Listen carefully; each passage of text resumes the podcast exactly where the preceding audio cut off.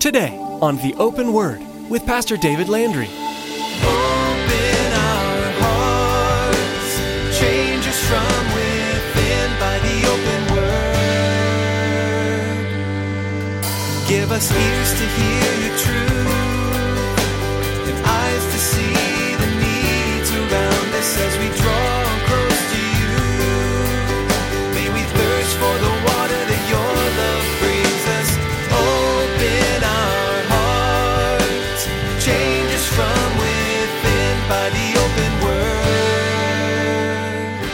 Beloved, the fruit of the gospel comes as individuals commit themselves in faith to that truth. And it's only when we commit ourselves to that truth is fruit actually borne in our lives and brought forth.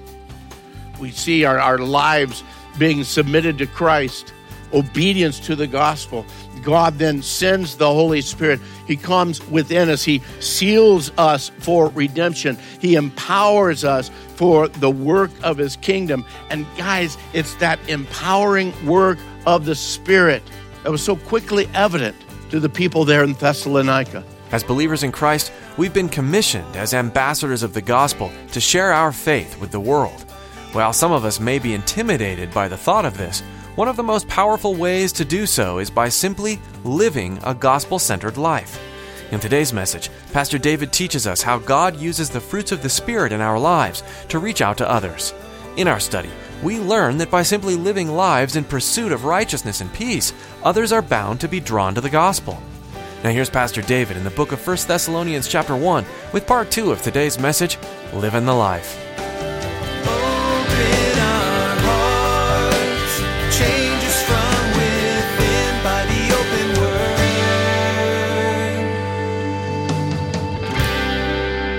It's not just the sovereign work of God in election.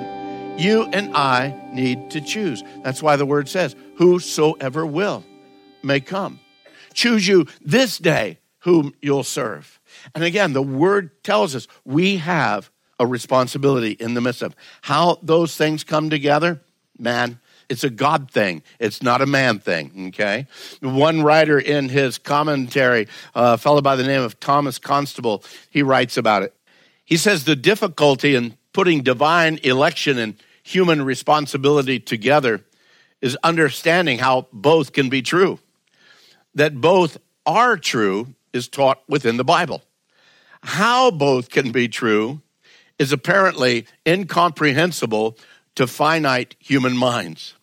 No one has ever been able to explain it satisfactorily. This task transcends mortal powers. And you, you fully understand when you start looking at both of them, you think, man, how, how does that all work? That's when we come and say, you know what? It's a God thing. And if I can explain God, guess what? I brought God down as small as I am. So there, there is the mysteries of God, and we rest in that. Again, Paul simply states it, and so we're going to leave these deep waters. We're going to go uh, on with the rest of the study. Look at verse 5, if you would. Paul writes, For our gospel did not come to you in word only, but also in power and in the Holy Spirit and in much assurance, as you know what kind of men we were among you for your sake. Now, he assures the, the Thessalonians here that the message of the gospel didn't just simply come as some mental exercise. It wasn't just a, a classroom lecture. Hey, come on in and we'll, we'll share these things with you. Okay, have a great day. Go on. But there was truly uh, the spiritual significance of it that had to work and move within their lives, and that's done by the power of the Holy Spirit. Paul didn't bring some unproved dead orthodoxy to the church, he brought to them the message of the hope of the gospel, empowered by the work of the Holy Spirit. Paul had experienced that truth himself. Silas or Silvanus and Timothy, they had experienced that truth themselves. And not only did they proclaim it to the people there in Thessalonica, but they lived the life before the people of Thessalonica. The men with Paul, they had been exposed to the truth and the power of regeneration and redemption. And because of that, their lives were changed. The people of Thessalonica saw that, they heard the message, and they realized, man, what they are saying is evident before us. Because the people of Thessalonica saw the authenticity, they saw the confirmation of the message that they were giving. And Luke tells us, in reference to the time of the ministry there in Thessalonica, again, as I shared earlier, some of them were persuaded. A great multitude of the devout Greeks, not a few of the leading women, joined Paul and Silas. Why? Because they heard it but they also saw it living in the lives of the men that were declaring it before them. Beloved, the fruit of the gospel comes as individuals commit themselves in faith to that truth. And it's only when we commit ourselves to that truth is fruit actually borne in our lives and brought forth. We see our, our lives being submitted to Christ obedience to the gospel. God then sends the Holy Spirit. He comes within us. He seals us for redemption. He empowers us for the work of his kingdom. And guys, it's that empowering work of the Spirit that was so quickly evident to the people there in Thessalonica. Even as, as Paul writes to them there in verse 6, he says, and you became followers of us and of the Lord, having received the word in much affliction with joy of the Holy Spirit, so that you became examples to all in Macedonia and Achaia who believe. Paul and that ministry team with him, they had been examples to the Thessalonians. The people saw in their lives the reality of the faith. It wasn't just religion it was a call to a personal relationship with the risen Son of God. And beloved, that's what God calls us to today. Not just religion, not just coming in and having meeting together and enjoying the fellowship together, but a true personal relationship with Christ. You come here to this place to be equipped, to be encouraged, to be challenged by the corporate teaching of the word. But beloved, if this is all you have, then you're not having an effect on the world out there. I can guarantee you that. If all you have is Sunday go to meeting time, as they used to say, then you don't have much at all. And you're not impacting the world in the way that God has called us. You're not living the life. Because there was no inconsistency between the message that they preached and the lives that these men lived before them, the Thessalonians, they were willing to stand against all the persecution that was going to come their way. They persecuted Paul, Silas, and Timothy, as I shared with you before. The church was going to be under persecution, and Paul understood that. As a matter of fact, we read in the book of Acts how Paul had sent Timothy back to Thessalonica for a short period of time. Timothy came back and gave him report, and that's why this letter is even written. They had taken their stand, and because the church in Thessalonica took their stand, because they were living the life, the world around them began to take notice. Beloved, when the church, when you and I fulfill our responsibility of living our lives out in the Christian faith, in every arena of our life, the world will take notice. The world will take notice because you and I will be a peculiar people. We'll be a different kind of people. There are way too many secret agent Christians. There's way too many Christians that are wearing the camouflage of this world. We ought to be those that the world sees us and they see within us a righteousness, a holiness, a steadfastness, a love, an abundance of grace and mercy. They see within us a peculiar people. It was only a short period of time, just a, a, few weeks or a few months, that the church of Thessalonica, from the time that they heard the gospel until the time that Paul is writing this letter while he's there in Corinth. And yet they were becoming known in their city and the cities that surrounded them, in the province that uh, around them. They were becoming known as the real deal. Not just another fad, not just another cultic religion. The believers in Thessalonica were living the life. They were living the life as Christ followers empowered by the Holy Spirit, and the people around them saw the reality of Jesus in their lives, and it was making an impact for the kingdom of God. Look what Paul writes here, beginning verse 8. He says, For from you, you, the church there in Thessalonica, for from you the word of the Lord has sounded forth, not only in that whole area, that whole province of, of Macedonia and Achaia, but also in every place. Your faith toward God has gone out so that we don't need to say anything. For they themselves declare concerning us what manner of entry we had to you and how you turn to God from idols to serve the living and true God. Paul says, I don't need to brag on you guys. Everybody around me is bragging on you guys. I see people and I say, hey, I heard about what God is doing up in Thessalonica. Man, that church is on fire. Paul didn't need to prime that pump. He didn't need to say anything to anybody because the testimony of that church was well known throughout the area.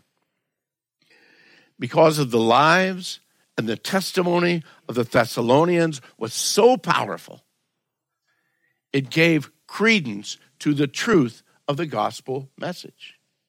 Because their lives were living the truth, it gave credence to the reality of that truth. The world saw that truth being lived out within the church. Guys, when you and I are real in our commitment, it's a demonstration of the reality of the message that we proclaim. If it's not real in our lives, the world hears the message and just kind of, yeah, whatever, and moves on because they don't see the change. The unfortunate reality is today in our culture, by and large, church isn't making an impact in our culture because we're too comfortable in our culture. We're too much at ease in our culture, and we've blended in with our culture way too much. Instead of taking the stands in love and in mercy, Love and mercy's got to be there. We can't be sitting there with our Bible, you know, thumping and hitting people. No, that doesn't change anyone's heart. The old signs of saying turn or burn, you know, that just doesn't get it. But when you and I live the life, our world is going to see the difference when we live out our lives in the truth of the gospel, we are truly and fully testifying to the world of the reality of God and the fullness of the hope that is found in Christ. When you and I are halfway and part way and playing and sort of and kind of, and that's the way the world looks at the reality of God. It's just something they believe in. It's just a fantasy of their own mind because they don't see the power of God working within our lives. When the world see, sees lives that are transformed by the power of the Holy Spirit, then they see then the power of redemption and they lose that argument against the doctrine of regeneration. Regeneration. Ah, he's no. Give, give him six months. He'll be back doing what he was before. Oh, give her, give her two or three weeks. She'll be the same old gal that she was. You see, the world doesn't want to believe in regeneration. It's funny how they'll believe in reincarnation long before they'll believe in regeneration. But, beloved, it's because our lives have been changed and we're now living our lives for the glory of Christ that they'll lose that argument because there really and truly is power and the regeneration work of God within our lives, making us new. Old things are passed away. Behold, all things have become new. When the church lives their lives for Jesus, we also have an anticipation that soon and very soon he's coming again. When our minds and our hearts are on the Lord, man, we're, we're looking for his coming. We, oh, any day now, Lord, come. But you know what? When we're not living our lives for the Lord, we're saying, don't come today, Lord. Don't don't come today. Give give me give me another week to kind of uh, get my life. Uh, okay, another six months maybe. I'll get my life together. But you know what? When we're living the life, our hearts and minds are saying, "Oh, even so, come quickly, Lord Jesus." There's an anticipation within our lives, man. Any day the trumpet will sound, the dead in Christ shall rise first, and we which are alive and remain, man, will be caught up in the air to be with the Lord.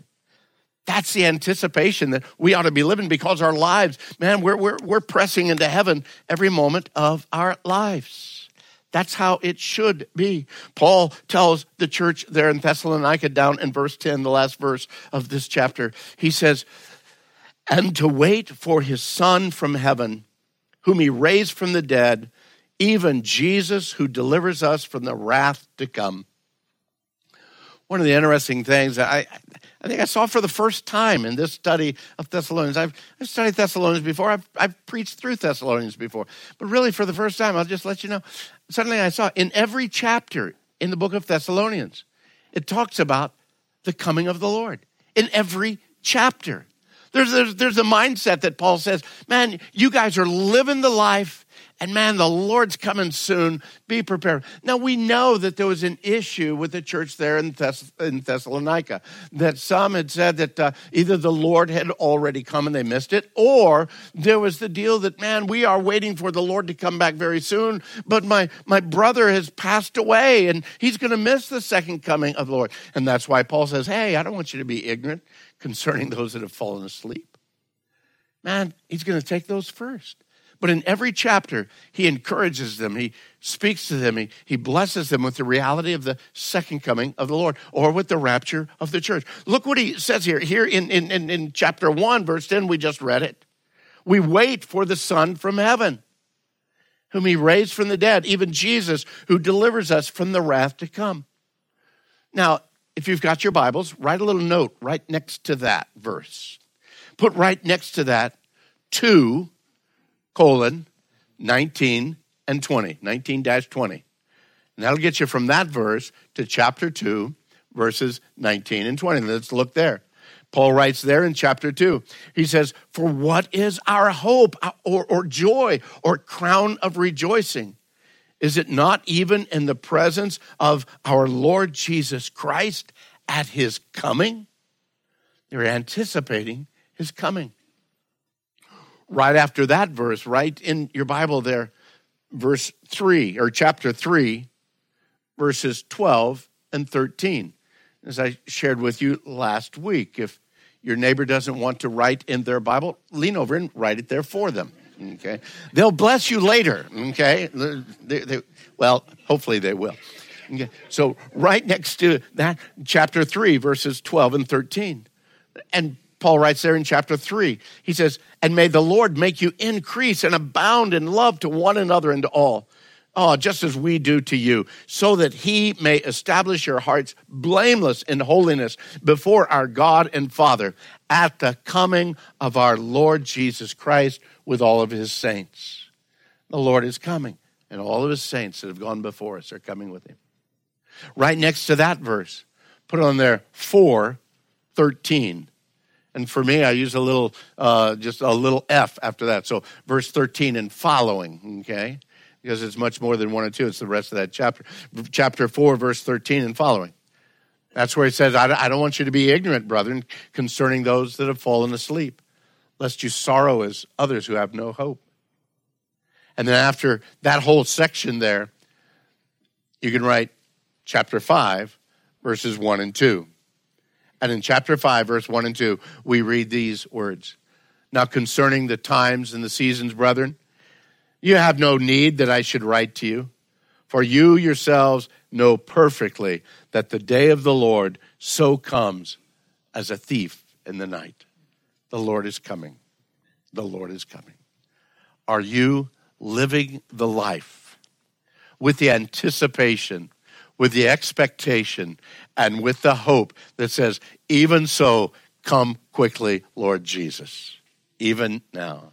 Or are there so many things in this world that you're still holding on to, that you're still grasping, saying, Oh Lord, yes, I, I look forward to your coming, but don't come yet? Is it because your life's not ready? Is it because your spirit's not ready? I, I share the story of our son. When he was about 16, we were talking about, man, the, the, the rapture of the church, the coming of the Lord. And we were talking about, man, it could happen any day, man. The trumpet could sound and man would be out of here. We were just so excited about that. And he had 16 years of, old, uh, of age. He gets real serious and he says, I hope he doesn't come yet. I said, Well, why not, son? He says, Well, I'd like to get married first. As great and glorious as marriage is, amen? Whoa, what happened with that one?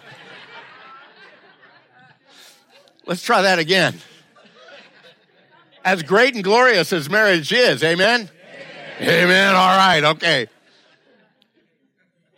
Being with the Lord is so far beyond it, cannot be compared. Even so, come quickly, Lord Jesus. But Lord, before you come, are they living the life? Do they know you? My question to you this morning is Are you living the life? Or have you even come to life? You see, the word tells us that we, before we come to faith in Christ, we are literally dead. We're dead in our trespasses and sins, separated from God for all eternity if, if we remain in that condition to our death or until the Lord comes. But He offers to us life everlasting, life eternal in His presence when we come by faith to receive the sacrifice of Christ on our behalf. Because of our sin, payment had to be paid. Because of our sin, there was that separation from God. And the only way that that separation could ever be mended, not by our abilities, not by our strength, not by our good deeds, but a sacrifice had to be made. And the only sacrifice that was complete enough to cover the sin of the world was the death of his son. And God loved the world so much that he sent his son. He sent his son to be the, what the word says, the propitiation, the, the fullness, the completeness of the payment of our sin. And it's when you and I come by faith to receive that payment and surrender our lives to God and say, Lord, I don't want to be in charge of my life. I want you to take control. I surrender my life to you. It's only when you and I come to that point, not by being religious, not by going through ceremony or ritual, not because we've been baptized or somebody prayed over us. It's because we've made a personal decision within our lives. I need to come to Christ. I need to receive the forgiveness that God offers and accept the gift of salvation that comes through faith in that completed work. If you've not done that today, I encourage you, why don't you take that opportunity today to allow the Lord to take you and give you life, life eternal, life everlasting. That's what he offers. And for you today who know him, let today be a continuation or maybe the very strength of the beginning of living the life. Not with an umbrella drink sitting on the beach Although, okay, sometimes maybe, but what we're talking about is living the life that glorifies God in all things. Amen. As followers of Jesus, we will face persecution in this world. There are many who refuse to acknowledge the truth and perfect love of the Savior, and thanks to the influence of the enemy, they'll try to thwart our attempts to share the gospel. This isn't a new development, however. Persecution of Jesus' disciples has happened since the beginning. But that doesn't mean we have to give in to the taunts and misleading teaching. We can be like the Thessalonian church, of which we've been studying with Pastor David, becoming examples to those around us who believe. You never know who may be watching and who might come to know Jesus through your perseverance. We are so glad you tuned in today to Pastor David's teaching on the open word, and we pray you've been encouraged. Would you like to hear more messages from this series in the book of 1 Thessalonians? Pastor David's here to tell you how. Hey, thanks, Chris. All the messages you enjoyed here on the Open Word are available on our website. Just visit theopenword.com and click on Teachings. You can scroll through our archive and listen online, or you can download the teachings to take with you on the go. I've even provided my notes for most of the teachings so you can read right along. You might see something new your ears may have missed. Feel free to share any of my teachings if you feel it would benefit a friend or a family member. That website, one more time, is theopenword.com. Thanks, Pastor David, and thank you for joining us today for the Open Word.